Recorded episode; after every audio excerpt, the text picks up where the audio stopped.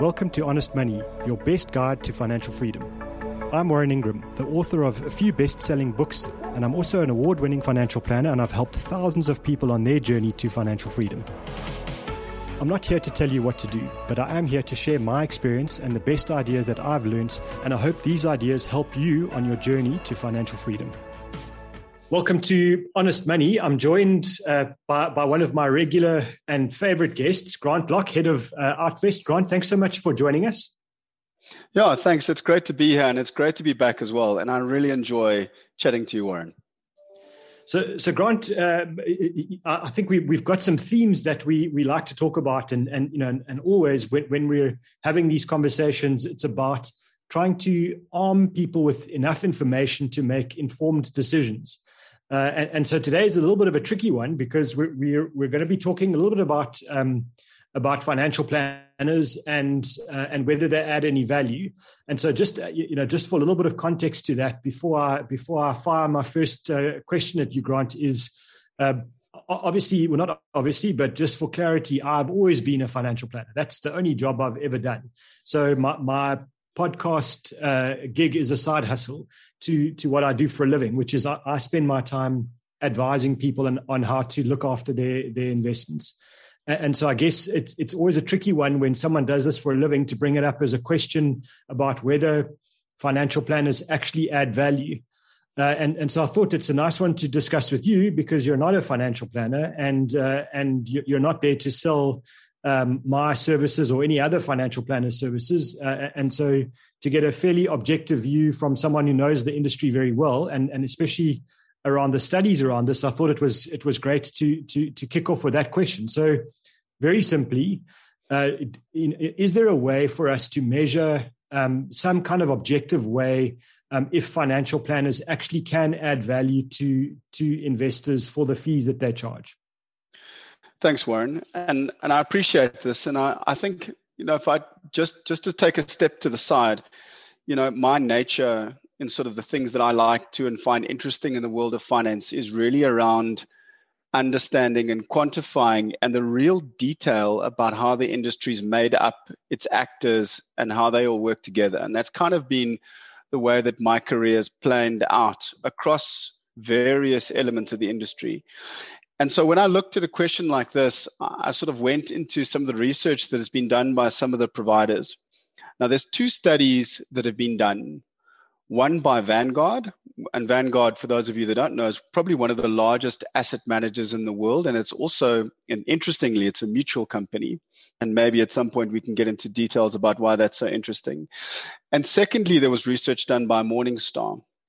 Now, both of these organizations approached it from different ways. But effectively, there was a commonality in the way that they sought to feel where advisors added value. And it's not where people think.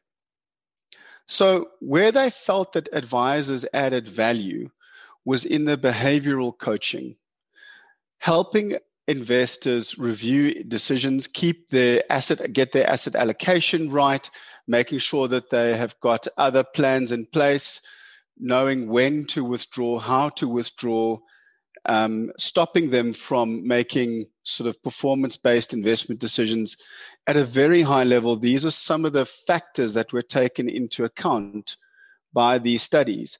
But I think it's it's sort of very important to note that you know whilst they were doing this, it's not that we've got this massive data set of information that's all high quality that we can all turn around and say, actually, you know what, advisors are consistently adding this. There are some discrepancies in the data. So, for example, if I were to go to Morningstar's study, they called the the sort of the the value that an advisor adds. They got a name for it, and that name is called gamma.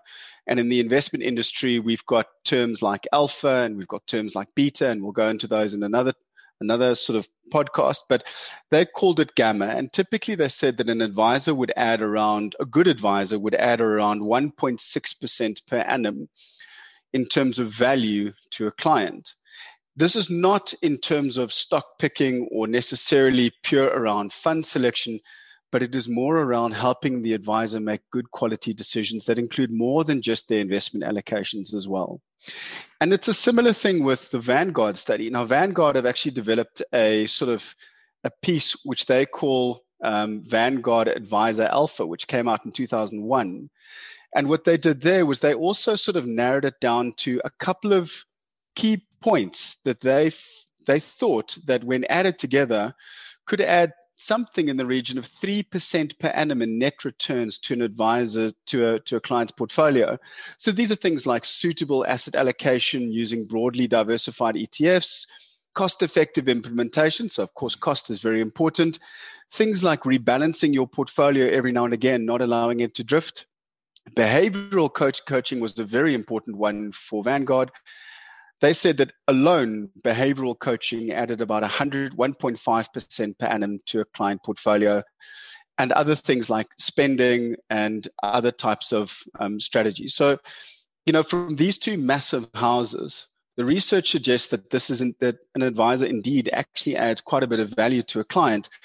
But i think that there's there's some caveats here. And the caveats are that um, you know, I think what I read from the from the Morningstar was that it depends on the advisor.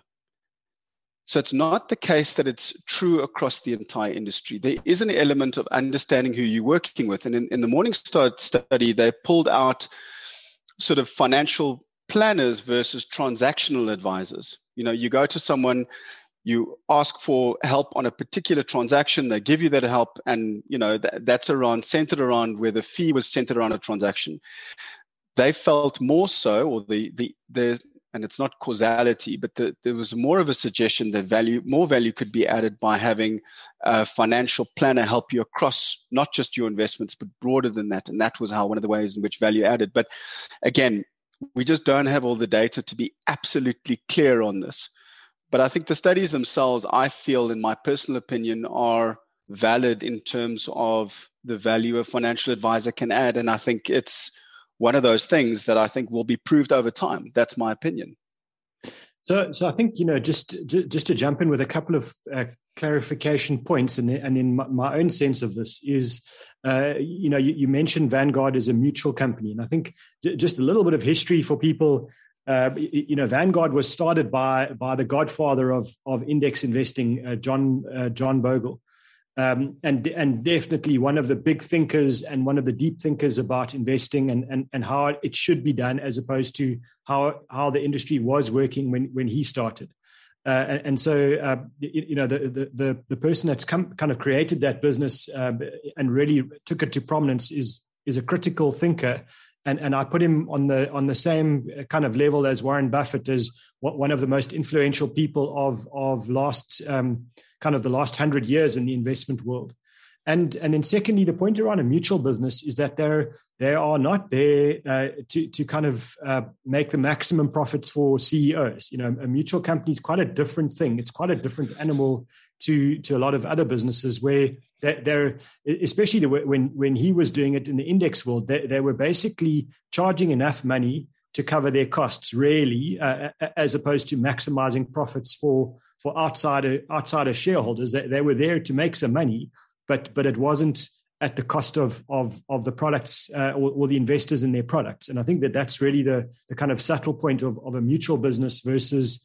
Uh, kind of a hedge fund company that's charging 2% a year and 20% of profits where you know they're just trying to make as much money for the owner of the hedge fund and not the investor in the hedge fund and, and i think that maybe to expand on your on your point there and and and then maybe just a little bit about Morningstar. It, it's an enormous research company. It does it does have an involvement in money management as well, but but their, their history, their background is is really high quality research in various aspects of of, of the whole um, investment kind of food chain. So so you know two two highly respected businesses that that haven't really compromised uh, or, or are not compromised in what they do. And then just my own experience of this is when someone says you know good, good financial plan and you, you were talking about it now with with someone that helps let's say with with specific transactions or you know uh, uh, the implementation of something versus someone who who kind of plays an ongoing guiding role over time. And i think the two analogies there are it's it's a bit like when you want to build a house you know and you've got a flat piece piece of land. You've just got nothing. It's a it's just a piece of land. You can go um, and and buy you know a, a kind of a, a plan off uh, you know almost off the internet and just you know put a housing plan on on your plot and you build according to that. But if you want a specific house built to your specific requirements, built for the conditions of the land that you're in and the sun and all those things, then it probably pays you uh, to go and get yourself a good architect who actually builds the house uh, or, designs the right house for you.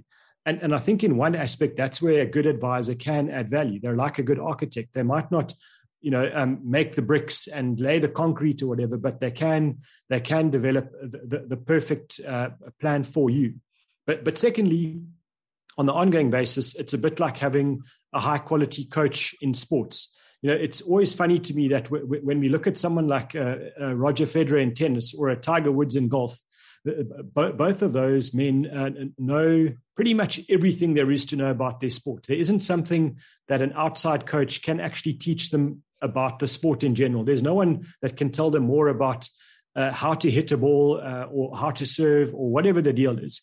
But what the coach can do is help them with their mindset at a moment in time and, it, and, and that's really what happens uh, w- with a good financial planner. You, you were talking about behavioral coaching, so you know that, that that's a bit like saying to someone, uh, you know, you need to uh, you need to not make emotional decisions when, when the markets are falling apart, or when when they're when markets are too exuberant. You mustn't get caught up in the hype.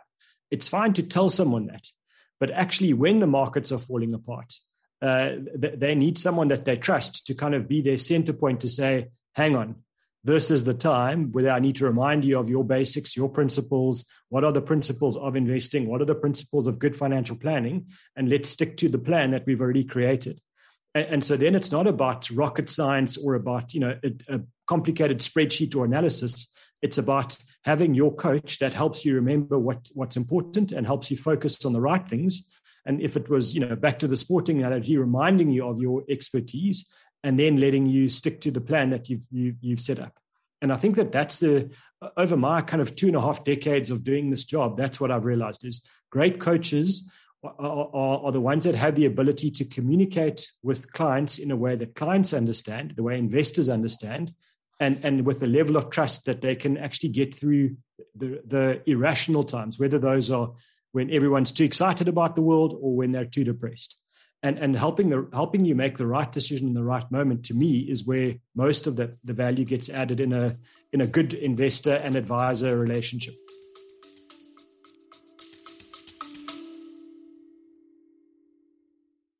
You hear a lot about supply chains these days because if the past couple years have taught us anything, it's that an efficient, well managed supply chain is absolutely critical to keeping businesses successful and consumers happy.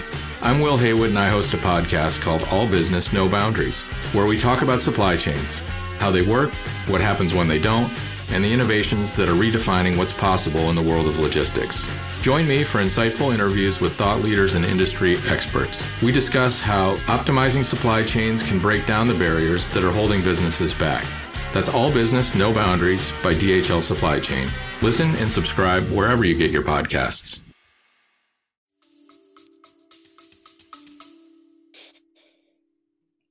Yeah, I think I think just to come in there, I sort of I was looking at the that sort of because they I mean this Morningstar research was published first in 2013 and they've actually done an update now in 2019 and looked at this. And I think you know the the findings have come you know the, the findings that they sort of talk about in terms of that research was that using a financial planner as an information source consistently led households to above average financially sound scores you know and and i think that you know that that is quite a it's quite a strong conclusion. Yeah i think we have to be careful in that and even the the authors noted themselves that you know they can't entirely explain you know those through financial planners alone but i think that the i think that the value is there. And in my personal opinion i do think that you know having a good quality financial planner in terms of your life in terms of helping you think about the broader aspects, I think the, the problem with our industry, and, this is a, a, very personal view, is that we tend to think of the value add in terms of investment performance alone. And really, that's not the case. In terms of the value that a financial planner adds, it really is so broad across all aspects of your life, including insurance, even things like emergency funds, how to spend, where to spend budgets. All of those aspects added together are really that, that build up in value of a, of a household over time and their wealth and, so I think to to conclude this point, uh, you, know, you, you were saying it does depend on the advisor and whether they, you know, the, the, the quality of the advisor is critical to whether the, the, the advisor adds value. And that that's the art as opposed to the science of the world of money. It's it's just like any coach, you know, any sporting coach. You, you can say that uh, you know having a coach is good for you. Well, that's not true. You know, having a good coach that you gel with is good for you, but having a bad coach or a coach that you don't connect with is not going to help you at all. And I, and I think that that's you know that's my my kind of analogy around around financial planning is um, it, it is really critical to have the, the the person with the right intent, the right skills, and then most importantly, someone that can communicate with you and and and you can develop a level of trust with that you're on the right path, and and then it is a valuable relationship. So I, I, want to jump to the next point, which which is uh, something you and I both feel strongly about, and that's that's around fair fees, the, the way that uh, the way that the whole industry charges, uh, so so that um, the ultimate investor, which is really what this whole thing is about, is how do investors uh, uh, pay the right fees, the fair fees, to, to get the right value. So so none of us, neither of us, you, neither you nor I, uh, b- believe that um, investors should get uh, the, the, the, this for free. You know, w- whether it be mm. actual investments or advice or anything, there, there is a fair fee to be paid. The, the issue is uh, understanding what a fair fee is, and and secondly, how do, how do these fees get made up?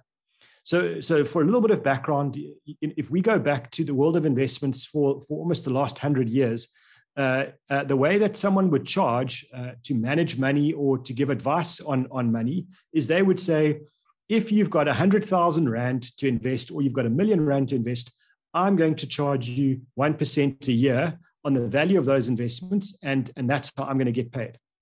And so if an investor, um, if that investor's money goes from 100,000 to a million to 10 million to, to 100 million, the, the, the advisor or the asset manager or both together are just getting increasingly large uh, amounts of money, not necessarily for doing increasingly large amounts of work. There might be some more work, but, but the point is that that, uh, that fee becomes kind of like a widening furrow in a field. You know, the, the, the fee just gets bigger and bigger and bigger, and it eats more and more of the growth. And, and, and so that's been the, the, the critical and I think uh, important criticism of the of the industry is that these percentage fees are not always fair to the person who's actually investing the money. And so, what are the alternatives? And and the alternatives, just to kind of you know break break down the jargon a little bit, will be things called fixed fees. So so that's where you say, I'm going to pay you X rands per month or per year or per hour for for the information or the advice or the or the services that you know if it's investment management for the services you're providing. And, and i think that that's a nice thing to to kind of uh, discuss is you know are, are, i mean are these percentage fees always fair grant to to to investors? So no and this is that's the very short answer but i think that you know before we we also just to have some context around why they put in place the way that they are, because there is actually a sort of a fairly sound reason as to why percentage fees exist. And the reason is really around administration and keeping things simple. In the investment industry itself, we actually have quite a, a complicated value chain. There are lots of different independent people involved in administering, protecting, um, investing, the the sort of our, the money of our clients, and in order to make sure that we can split the revenue up or the revenue sort of um, sort of scales effectively, we need to basically put in some sort of simple rule, and that's how the percentage came about. And and listen, this I'm not. It's not that I'm necessarily the world historian in the world of in this industry, but I think you know that that to me feels like the most rational explanation because, you know, if if you run an administration business Okay, someone might bring you a hundred rand. Okay, you've got to you've got to apply the same administration um, techniques to that hundred rand as you will if someone brings you a million rand. But of course, having a very complicated fee model makes it incredibly difficult to administer the fees that you take out of that. You can't charge everyone a fixed 500 Rand a month. Otherwise, that person with 100 Rand will end up with nothing. So, what we do in our industry is we use that percentage based fee as a way of scaling that fee that we take across the entire value chain. But the problem is, is the, the percentage based fee, and I think Warren, exactly as you said, it's not always related to the work that's been done. And this is where the issue comes in is, you know, we haven't got to a point yet, in my opinion, where we are clear in, in terms of our industry about the fair reward for the fair work that's being done. And I think that the concept of fixed fees or moving in that direction does introduce that sort of um, fairness around paying someone a work for a job that's been done. But I still think there's a you know there's a there's a fair way to go in our industry before we get to a point where we almost operate on a cost plus type arrangement where there's a margin that's been set into every single investment contract and that margin is fair based on the, the sort of the effort that's involved in looking after that person's money, whether it be the investment manager, whether it be the LISP platform, whether it be the financial advisor. So I don't have this wonderful answer for you, but I think, you know, though I'm just outlining some of the detail and, and where I think why this came about in the first place.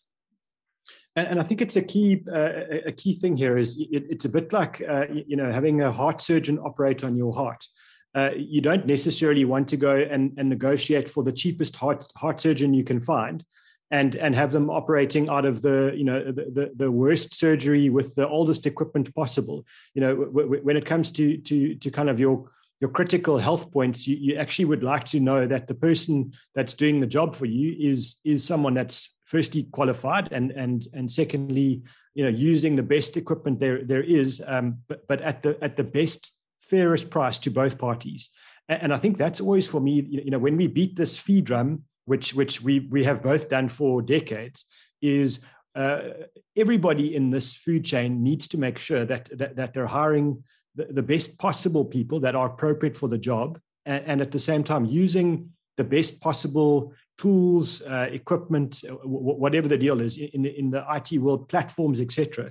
So so I think that you know certainly my my view is that uh, you know you, you mentioned scale and, and scale is a, a funny thing. So it costs an enormous amount of money to build a unit trust company or to build an exchange traded fund company. It is just an expensive thing. And and so at the start the you know those costs uh, are an absolute drain on a company that are launch, that's launching. Uh, and and so th- th- there needs to be a way for for um, you, you know those costs to be absorbed in the early part and shared both with the investors who are benefiting from the lower costs and the company so that it can recoup the costs that it's made. But once that's done uh, and, and, the, and, and things are being built correctly, and, and so more and more clients come and assets get bigger, there needs to be a way where those fees consistently drop for for everybody. And so i mean to your credit and it and, and this is not an advertorial but to your credit that's what you've done with artfest is you've you've trying to find this blend. As you say there isn't a perfect model in the world. There isn't a you know just like there isn't a, a perfect painting yet the, um, you know what you're doing is blending the science and the art here of saying we like fair fees. We like the idea of fixed fees unfortunately, you know, there, there, needs to be a percentage because some of these fees are charged by the taxman and, and they're charged as a percentage no matter what we do. And other, you know, smaller clients, unfortunately, would be overcharged. Uh, not because it's unfair, but they would be overcharged because the, the, the cost of actually running an account is a bit more uh, more expensive for, for someone who only has 500 bucks compared to someone who's got a million rand. So, so there is a fixed fee kind of component to running a business, um, which needs to be covered. And that's where percentages for smaller investors make sense. And on the other end, for very big investors, they're going to get a massive benefit of, a fixed fee, uh, and and you know potentially that's why you end up looking at a percentage again on the other side because some of this comes back to tax again. So so I must say, I, I don't think the, the media world's really woken up to this this blended fee that you you've built, where you try to cover these costs primarily as a fixed rand fee that investors just know this is what I'm paying. I don't have to look, I don't have to guess, I don't have to decipher. It's there. I see it on my statements. I know exactly what I'm paying, and I think that that's powerful. Uh, and and I, and you're right. The industry hasn't really figured this out. You know that uh, I, I think there are if we look at the listed companies that do, you know, especially asset management and and fund, you know, broader fund management, um, it's no, it's no surprise to me that the, you know their CEOs and their founders are the ones driving the Aston Martins, living in Camps Bay, uh, and and you know jetting around the world as they see fit, because because they are making an enormous amount of money. Uh, I think to the cost, unfortunately, of, of the end investor. And so this blended uh, kind of a model where, where, where you're charging fair, good fees is, is the right way to go. Thanks, Warren. And I, you know, again, this this is a, this is a topic that I can go into for hours. But you know, when I worked in London for many years, there was a saying, and we used to talk, we used to apply the saying to all hedge funds. And there's this fictional story of this this sort of young or this this sort of older man um, who was uh, down at the docks one day, and he was looking around him, and there were all these beautiful ships, and he looked at all these ships around him, and he this is amazing. And he sort of, you know, someone else wandered up to him and he said, "Yeah, you know, those ships are beautiful." And he said, "Yeah, those are amazing." No, the, those are those are all ships of fund managers. Oh, that's amazing. That's amazing. And the big question was, well, where are all the customers' yachts? And I think that's that's again some criticism of the industry, and I think it is changing. To to be fair, we are starting to move, and in terms of making it more fair and making making those fees more commensurate with the value that's added. And I think the key step that needs to happen, though, there is a key step that I still think is coming is fees don't just because you pay more in fees does not necessarily guarantee performance and i think that's the most if i were to say one of the most the fundamental crux points that we need to get over as an industry is fees more fees don't necessarily translate into better performance in fact in some other studies and um, i think this is also a morningstar study the reverse is true yeah i think that's a you know that is a very good point you know if i look at the uh, just the old the old fashioned unit trust industry. You, you, know the the the some of the best performing um, you know balanced funds and and and and funds that invest only in shares over a 10 or 20 or 30 year period it's it's quite consistent that the funds that generally charge lower fees are generally at the top of the performance rankings. So so there is something to that. But but having said that uh, that doesn't mean that all the funds that charge low fees are at the top either. So so you're right. There is a there is a good balance to to to be struck there and so I think we probably uh, already blown our time, Grant. So, so I think we're going to have to leave it there. But uh, thank you very much. Uh, I think this has been for, for me something that you know two critical points that we need to talk about, and it's nice to to bounce these off you where I don't have to keep saying to the world that I think financial planners are good because I'm a financial planner. So, so thank you for that, and uh, and looking forward to chatting chatting to you again. Thanks a lot. Thank you very much. Cheers. Uh. Thank you for listening to Honest Money. If you have any questions, you're welcome to reach out to me on Twitter. My handle is at Warren Ingram. Don't forget to subscribe. We're on Spotify and Apple Podcast. Chat soon.